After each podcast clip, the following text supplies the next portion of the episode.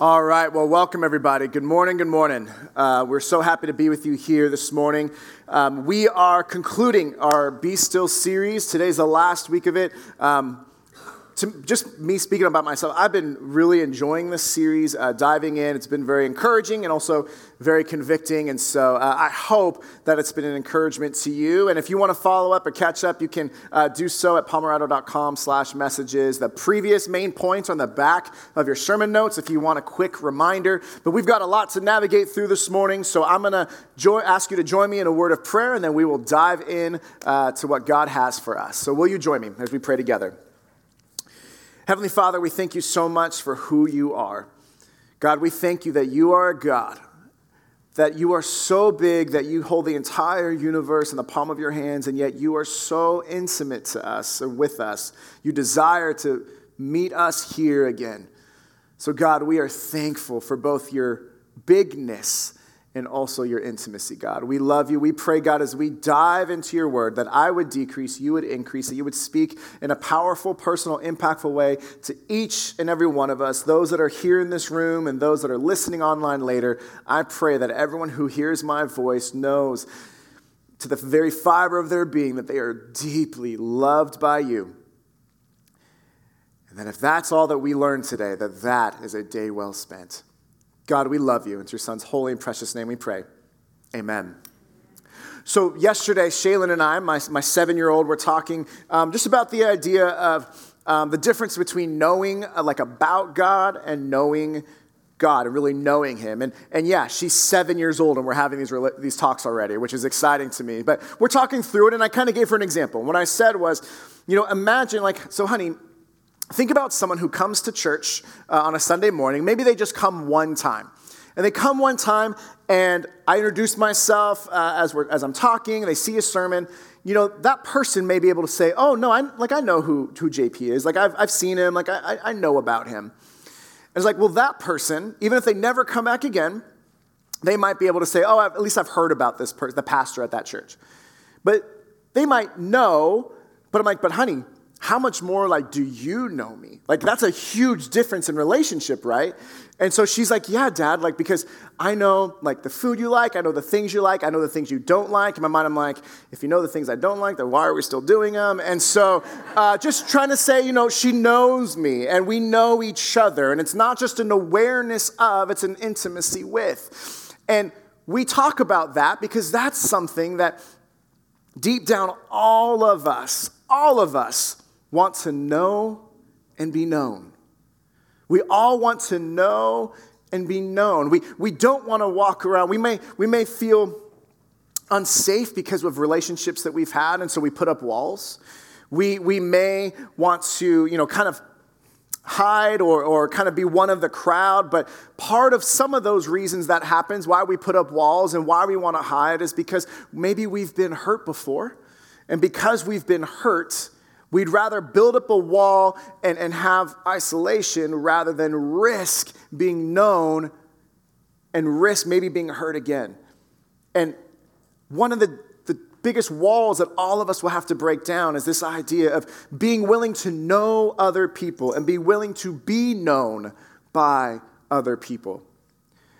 And this is something that as we are talking about our sermon today being to know and be known. We're going to be in 1 Peter 1 and, and uh, chapter, uh, starting in verse 22. But as you get there, we recognize we all long to be known. We all long to have that community. We all long for someone to see us, to know us, to value us, and to love us.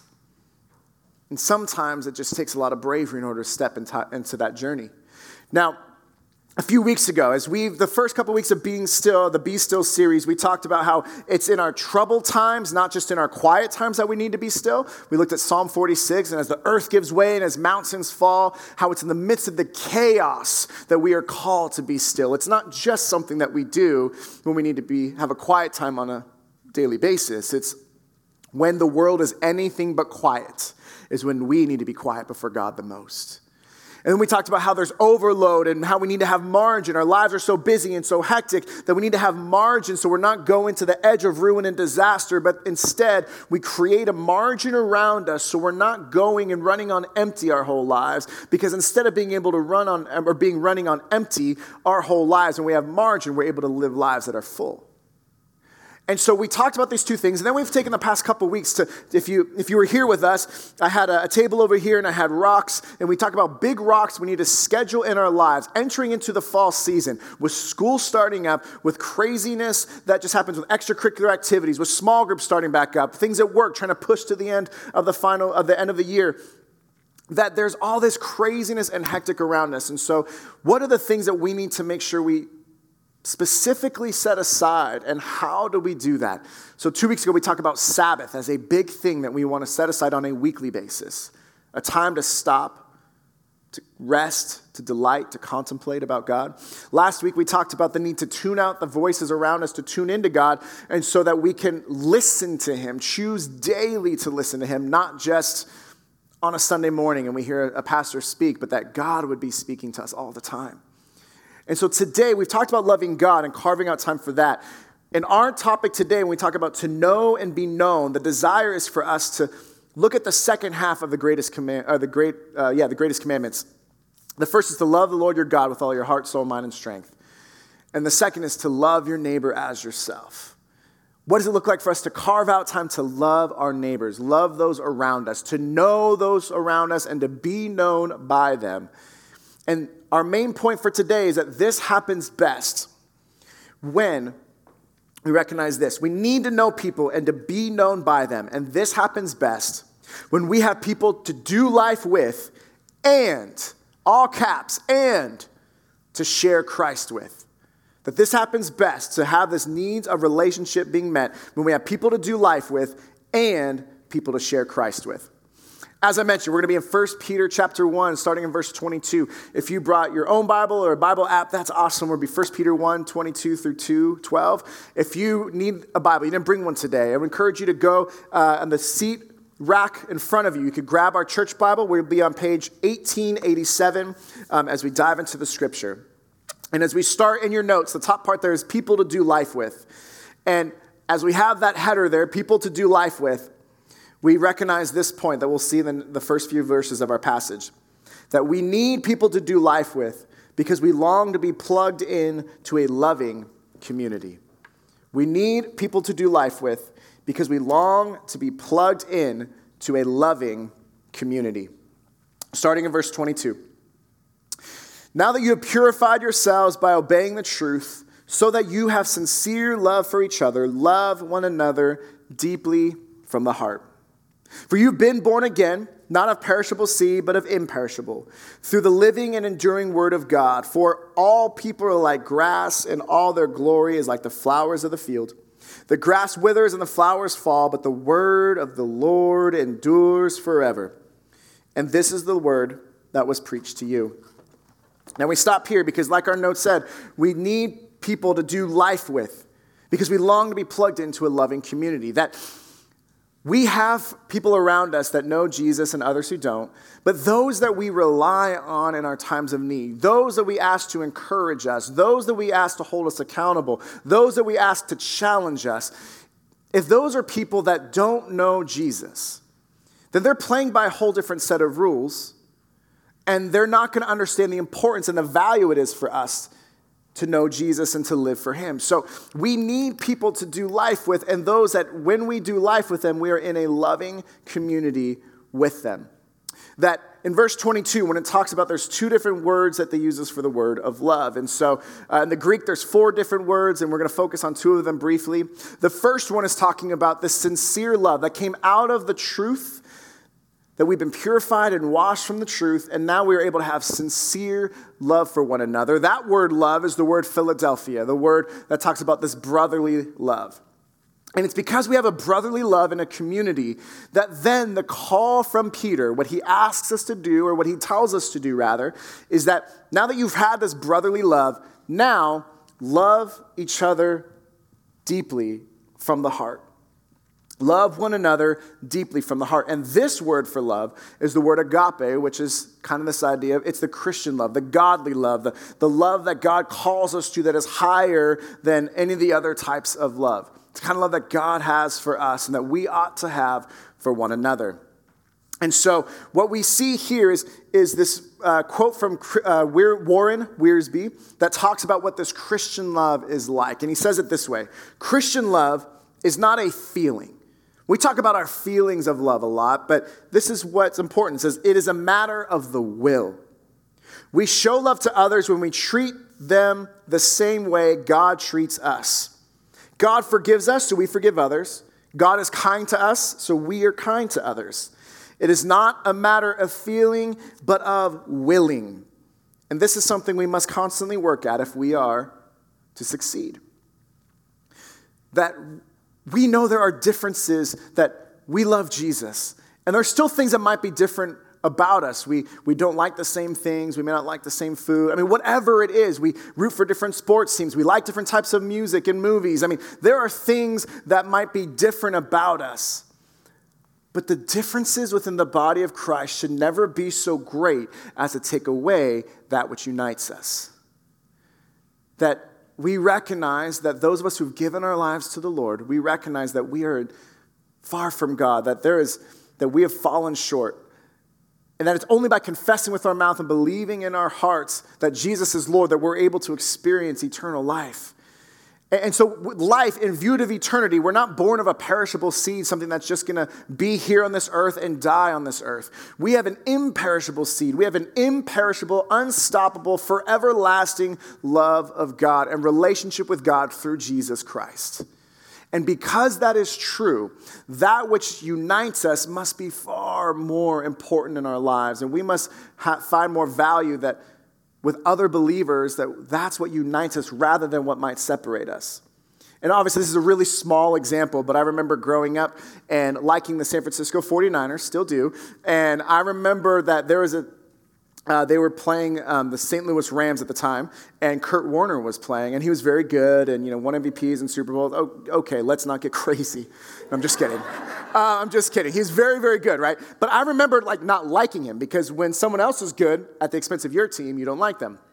So I gave my life to the Lord, and I find out that he's a Christian. I'm like, I'm conflicted because. I know I shouldn't like you, but I have to like love you or something. And so um, it's just these moments, like it's small things that might divide, but in the end, truth be told, when it comes to Kurt Warner or when it comes to people, like in the end, he and I are going to be wearing the same colors, not 49ers red and Rams blah. We're going to be wearing the same white robes of righteousness before the king. What unites us must be greater than what divides us. And as a body of Christ being united, that is what will shine a light so that people who are far from God will say, There's something different about you guys. And so we need to be, we would long to be part of that loving kind of community, that kind of community that knows us and we are known and we know others. And even when we make mistakes, they still love us. Even when we fall short, they still love us. Because that is a core thing that all of us need the need to belong and to be known, to be loved. It's something we all desire, even if we're not ready to admit it because of our wounds. The next part of our notes talks about, again, the people we do life with that need to be the closest ones to us. Those we do life with should be people who know us and help us to grow closer to God. The people we do life with should know us, should know our struggles, and should know God and help us to grow in Him. So let me read uh, chapter 2 of 1 Peter, verses 1 through 3, as we continue in the section. Therefore, rid yourselves of all malice and all deceit, hypocrisy, envy, and slander of every kind. Like newborn babies, crave pure spiritual milk, so that by it you may grow up in your salvation now that you have tasted that the Lord is good. Now, what we need in our lives are people who know us, who know where we have malice, who know where we have deceit, and who can call us out on those things. That if we aren't known or we don't allow ourselves to be known, then no one will be able to call us out on things. No one will be able to hold us accountable for things. That there will no, be no such thing as iron sharpening iron because we would never put ourselves in a position to be sharpened. And so, for us to be able to recognize that we need people who know us and will help grow us closer to God, that I want to share a story from Confessions of a Pastor by Craig Groeschel. He shares the story uh, of a couple from a small group of his church uh, at lifechurch.tv. And so in his church, he writes the story of a small group, and there's a woman named Maggie in the small group, and a gentleman named Trevor, and it's a co ed small group. And what he shares is that Maggie was someone that um, she was going to church and went to small group, but her profession was as an exotic dancer. And so she had this, she, you know, she, she hid that from everybody, didn't want anyone to know, didn't feel safe to be able to share that um, in that context. And Trevor was someone who was also in the group. And Trevor was in this community, he was in the small group, and even though it was a co ed small group, he was known enough and he knew it was a loving community enough that he wanted people to be let into what he was struggling with. And so he shares in a small group setting, you know, I've looked at pornography every day for the past week. And the group, co ed group, the group comes alongside him and, and they're praying for him and they're holding him accountable, but, but they're not destroying him. They're not kicking him out for being imperfect, because if we had a church of perfect people, none of us would be here. Like, it's one of those things where they didn't chastise him and cast him aside. They loved him, they nurtured him, they encouraged him, they challenged him, and they prayed for him. Well, the story goes that they say amen, they pray, and Maggie, again, the exotic dancer, starts crying. And she says, How is it that you know, you're not destroying him? How is it that you're not tearing him down? I mean, that's such a bad thing. And, and how is it that you could still love him in the midst of that? And in the midst of her sharing that, she breaks down and says, she tells them that she's an exotic dancer. She doesn't want to keep doing this, but the money's tight. She has to provide. And so She's like, I don't want to do this. And so Trevor says, You know what, Maggie, if you quit your job this week, this small group will cover you financially. We'll make sure you get on your feet. And so she goes in and she quits. The other group agrees and she quits. And so then uh, someone else from the group, a different church member or group member, goes and finds her a different job later on that week. And now Maggie is able to be a part of a ministry ministering to women in that industry through Craig Groeschel's church. And so think about the steps of this that it's because of Trevor being known enough and being willing to let people into his garbage and his sin and his struggle that by being brave enough to do that, Maggie then had enough bravery in order to share where she was. And now she can now share with other people the hope and the life and the purpose that God has for them, even if they're in the same industry. And imagine what would have happened. Because we're talking about the need for us to carve out time to know others and be known, to do life with people. Imagine if both Trevor and Maggie decided, I'm just too busy for a small group. I, just can't do it. There's too much going on. Life's too crazy, too many bills. I mean, whatever the reasons may be, if they didn't carve out that time and commit to that, then Trevor wouldn't have been able to, to feel known enough. Maggie wouldn't be able to be able to feel comfortable enough to be to confess and share what's going on with her and then be set free out of that. And then more women and people who are in that industry would not have been blessed by her testimony. And it starts with us carving the time out to allow ourselves to know others and be known by others. So, verses 2 and 3, as we're looking at this passage, as we read, like newborn babies crave spiritual milk, that in the same way that a newborn craves the mother's milk, that's how we ought to crave for the word of God. Now, Hebrews talks about how we can't stay on spiritual milk forever. Talks about how we need to be able to grow up into the meat of the word, that, that those of us who started with milk should be able to be teachers by now. But for now, how does it start? It starts by craving the milk of the word of God. And then when you taste the word of God, when you taste who he is and his character and his love, well, then you taste and you see that he is good. You don't want to let go of that. You want to hold fast and surround your life around emphasizing that, that uh, relationship. Next thing in your notes as we move to the next couple verses, we have been changed by God to make a change in this world. We've been changed by God to make a change in this world. As you write those notes, I'm going to read from verses 4 through 6.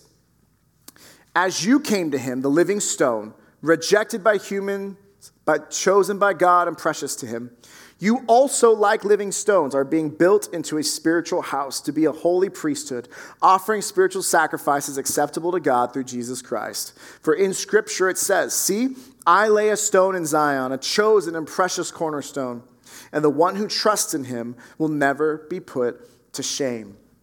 Now, when you think about this idea that Jesus was a living stone, he was precious to God, rejected by men and women chosen by God, precious to God, and we are like him.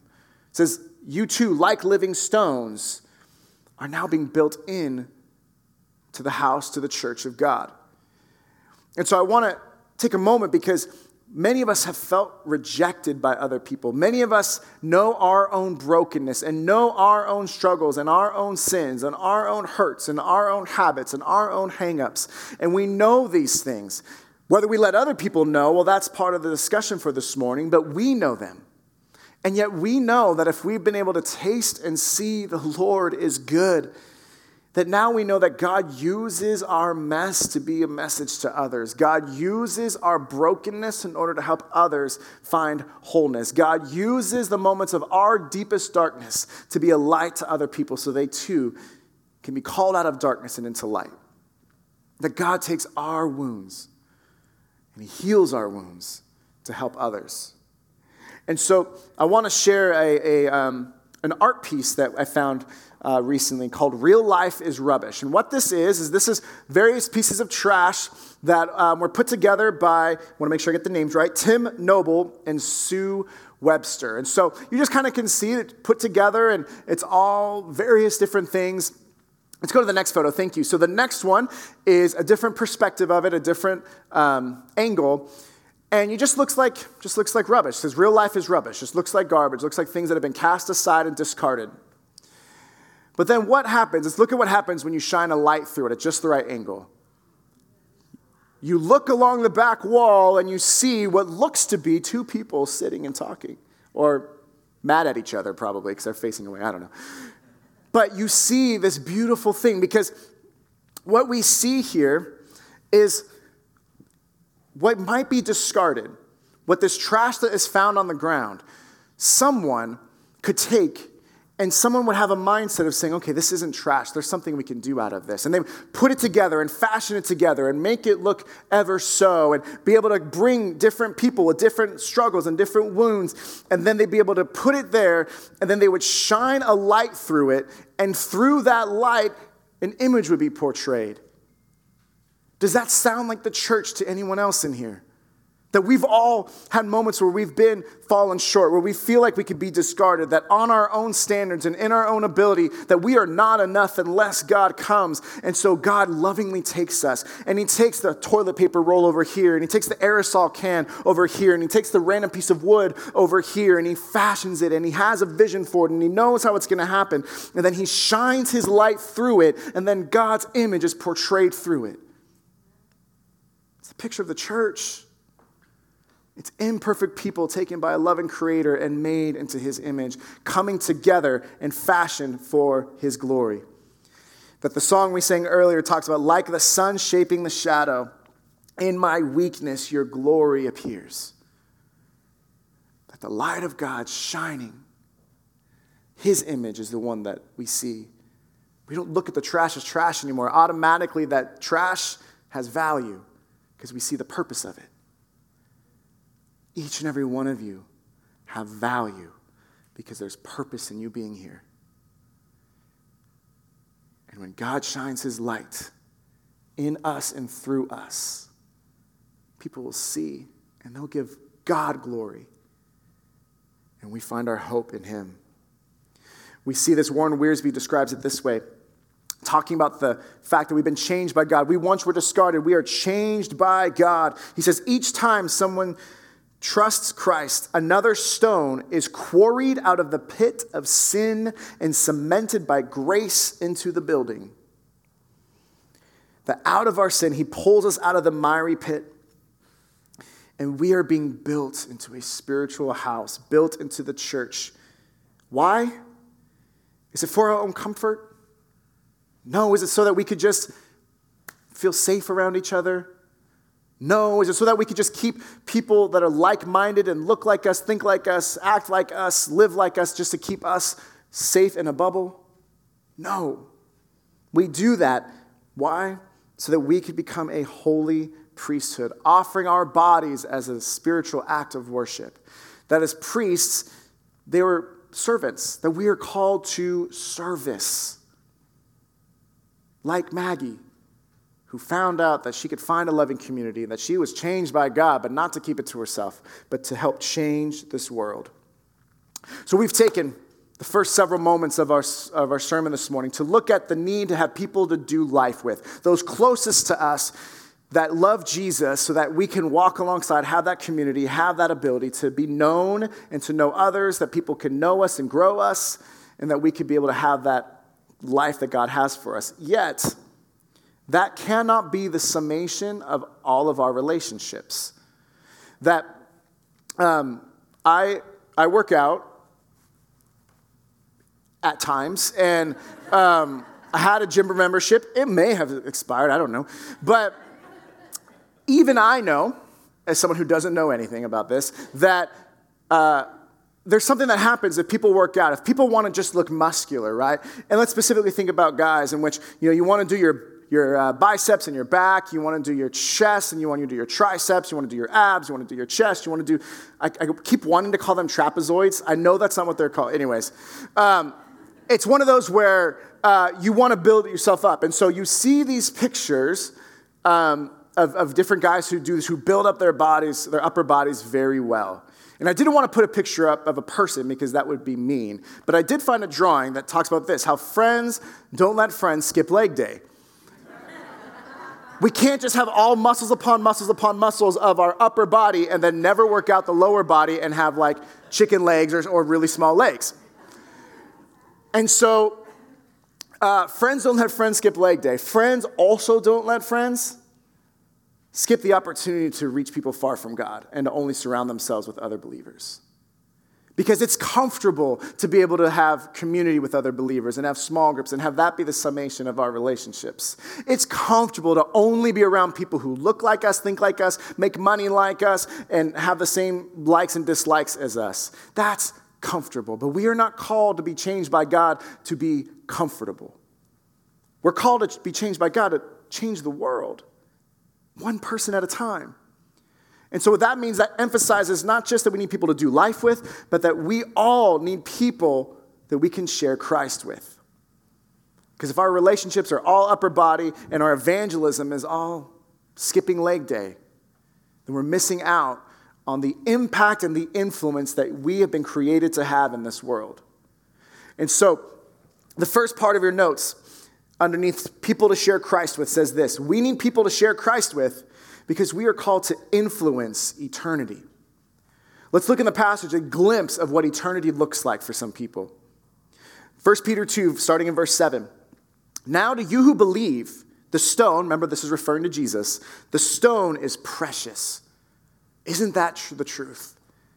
When we've tasted and seen the Lord is good, we do not want to let go even when things are so difficult, we still try to grasp and cling to Him, even when things don't make sense.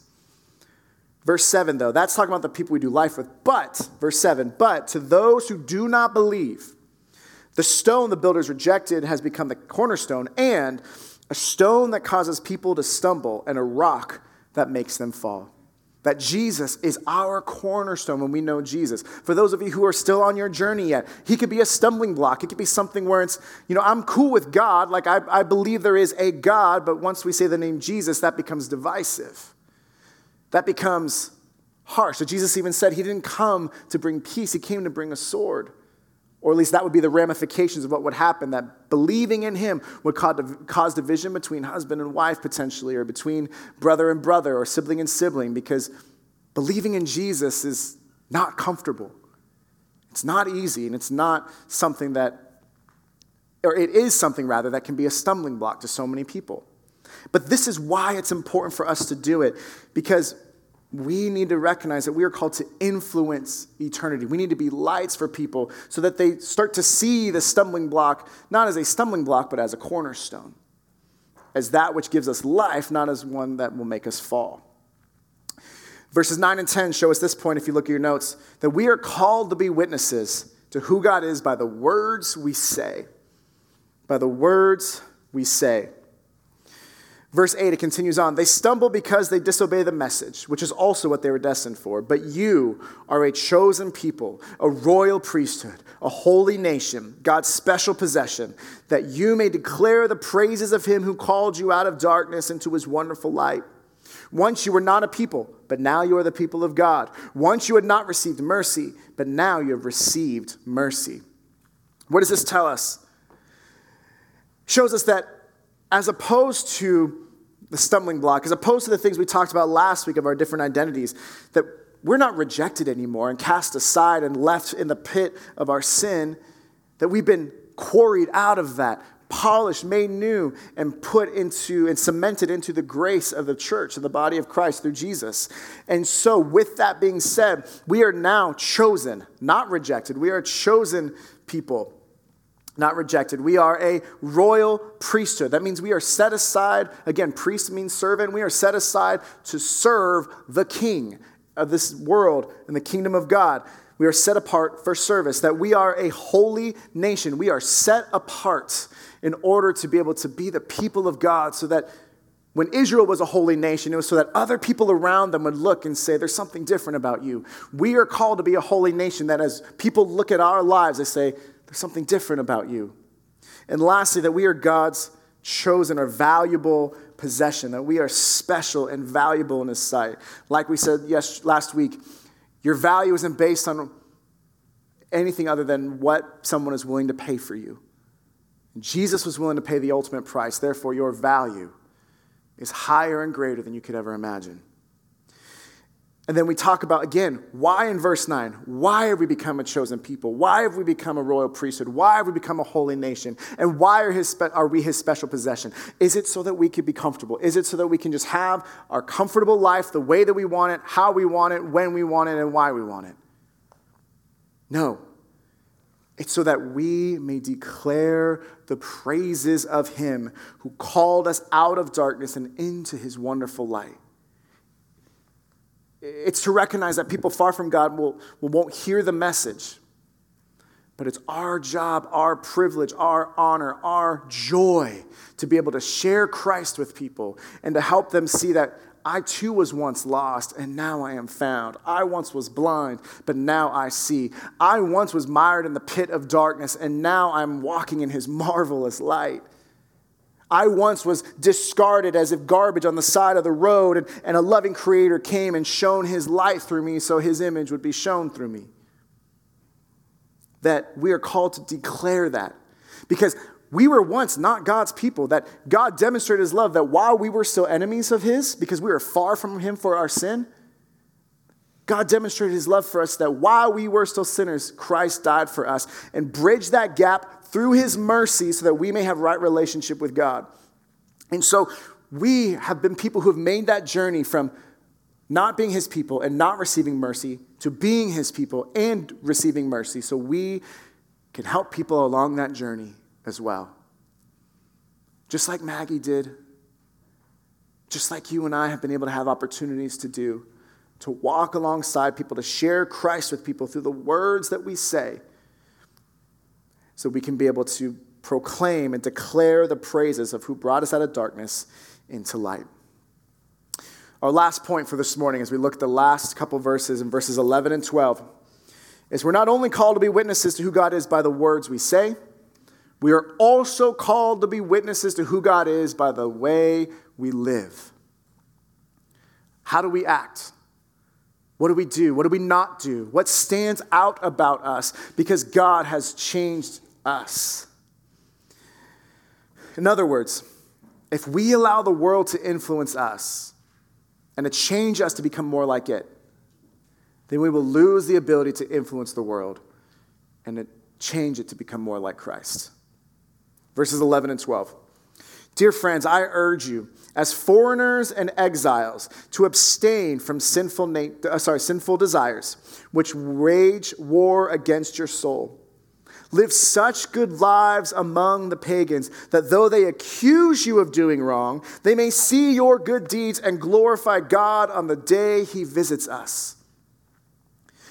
That the way we live would be so different and so good that people who don't believe in Jesus, who wouldn't agree with us about that, would say, but something's different about you. And, and whoever it is, God, Jesus, whatever, whoever that is that has changed you, I want more of that. Or I acknowledge that there's a change that's been made. We recognize. And, and this ties into Matthew 5 the idea that we are the light of the world. And so when it comes to our words and our actions, we are not here to be a light and a candle that we put a bushel basket over because we're afraid of standing up and stepping out. That we're afraid of using our words to proclaim Jesus because what if that means people fall away or, or reject us? Well, then we know that even if we've been rejected, we're able to become part of a spiritual house. We're not alone in that. Jesus was rejected and God loved him. We might be rejected and he'll still love us. And then we recognize that through our, the way that we live, how it changes. Because we, as Warren Wiersbe says, we do not witness only with our lips. We must back up our talk with our walk. There should be nothing in our conduct that will give the unsaved ammunition to attack Christ and the gospel. Our good works must back up our good words. Jesus said this in Matthew 5 16. And the entire Bible echoes this truth. That Matthew 5.16 is very similar to what we read here in 1 Peter 2.12, that, that we would do good deeds so that people would see our Heavenly Father and give Him glory. So Matthew 5, 13 through 16 hits on this point. And we, hit it, we see it here again, 1 Peter 2. Now, I want to close um, with this illustration, of this section about, with an illustration about the witnesses to how we live and how that can change people's lives or not. In 1805, there's a story of a, of a Native American chief that went to go to Buffalo Creek, New York, in order to hear someone from the Boston Missionary uh, Society named Mr. Cram. And he was preaching the gospel and explaining the need for Christian faith. And they heard the presentation, and one of the um, chiefs there, his name is Red Jacket, after hearing what Mr. Cram had to say, this is how he responds to Mr. Cram. He said, Brother, we are told that you've been preaching to the white people in this place. These people are our neighbors. We are acquainted with them. We will wait a while and see what effect your preaching has upon them. If we find it does them good, makes them honest and less disposed to cheat Indians, we will then consider again of what you have said that they knew that looking at how someone's been changed and watching the way they live will be a better barometer of how much God has changed their lives. And so, if our gospel, if our lives are going to be a witness to people, it means that we've got to be changed by God. We've got to be plugged in to community. We've got to be able to be recognize our call to be witnesses through our words and through our actions. It means that people are watching us. And they would love to find a reason to see, well, see, that's why I don't believe in Jesus. You guys are all the same. Or you always do that, or you never do this, or how are you better, or how are you different? That the world may come against us, but take heart, Jesus says, I have overcome the world. That in this life you will have troubles. But God is with us in the midst of those troubles and we can have the ability to still be witnesses. Because here's the truth I love when. I love when you invite someone to our church and you bring them here and, and they come and they want to experience it and they want to learn and want to get to know people. That's awesome. And, and I love that that happens. People can get plugged in that way and then they get changed by God and they call to be witnesses. That's a beautiful thing. But the truth of the matter is, there are people in your lives who will not walk through those doors. There are people who will not walk through those doors until they've seen the change that God has had in your life. They're not going to come on a Sunday if we look like the rest of the world Monday through Saturday. That they're looking and you can reach the people in your life far better than I can. Why? Because you know them and you are known by them. Because bringing someone to church and, and hoping that the pastor's message doesn't stink or go too long that day, that, that, that's a real thing. We want to be able to do that. A little more laughter than I would appreciate. It's fine. Um, just kidding. Uh, but no, it's this idea of when it comes to that, it's someone telling them that they don't know yet. Remember, I talked to you earlier, Shaylin and I saying there are people who come and they don't know me, they don't know anything different. But if they know you and are known by you, and you come alongside them, and your life is so different, so amazing, so filled with the Holy Spirit, even when everything else seems to be breaking down around you. If that's you, then they cannot help but see the change. And they cannot help but say, I don't believe or agree with you necessarily, but I'm going to give God glory for the fact of the changed life that He's had in your life. And how beautiful would it be if instead of just looking at reaching people for Jesus and sharing Christ with them. How beautiful would it be if it's not just this idea of being invitational and bringing someone to church? How beautiful would it be if we, like Jesus, took heart of not the invitational call, but the incarnational call of being like Jesus wherever we are? That we would be the church wherever we are. We move from invitational to incarnational, and that makes lives transformational. And so, as we close this series, as we close this sermon, I just want to close with this idea of thinking about the things in our lives that we say we know that the greatest commandment is important to us. That we want to love God with all of our heart, soul, mind, and strength, and we want to love our neighbor as ourselves. So here's the challenge for you in this season. It doesn't have to be done by tomorrow, but here's a challenge. As we've looked at the Be Still series and talked about creating margin, eliminating overload, and carving out what's important to us, I want to challenge myself and you all as well. What does it look like to carve out time every week to be plugged into the people and the purpose of the church? What does it look like every week to carve out time to be changed by God to make a change in this world?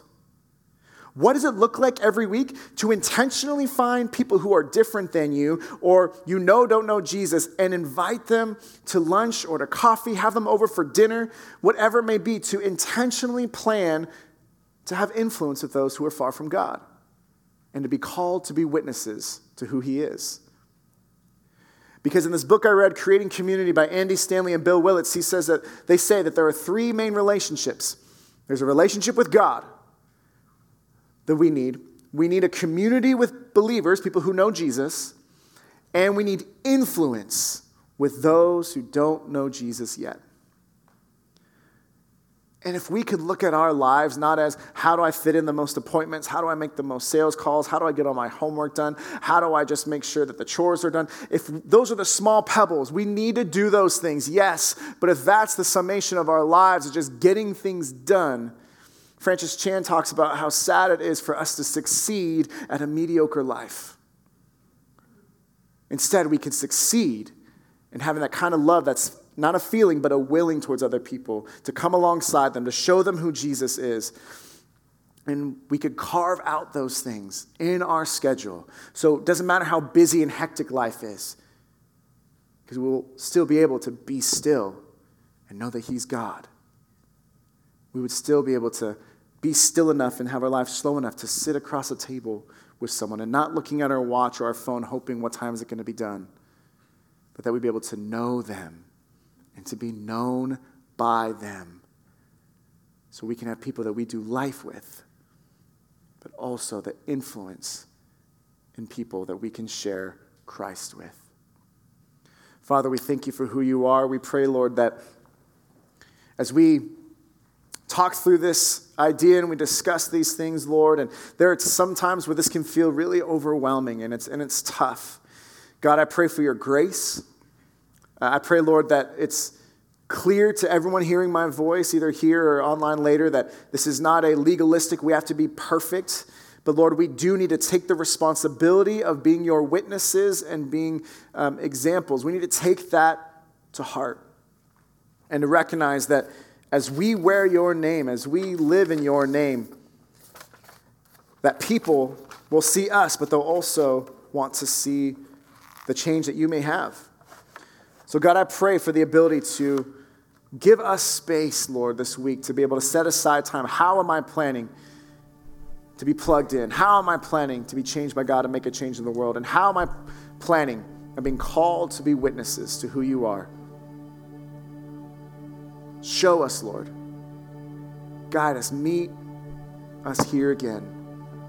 And Holy Spirit, may your presence be so prevalent in this moment that we know what you're calling us to do, and may we have the courage to follow your voice. In Jesus' name we pray.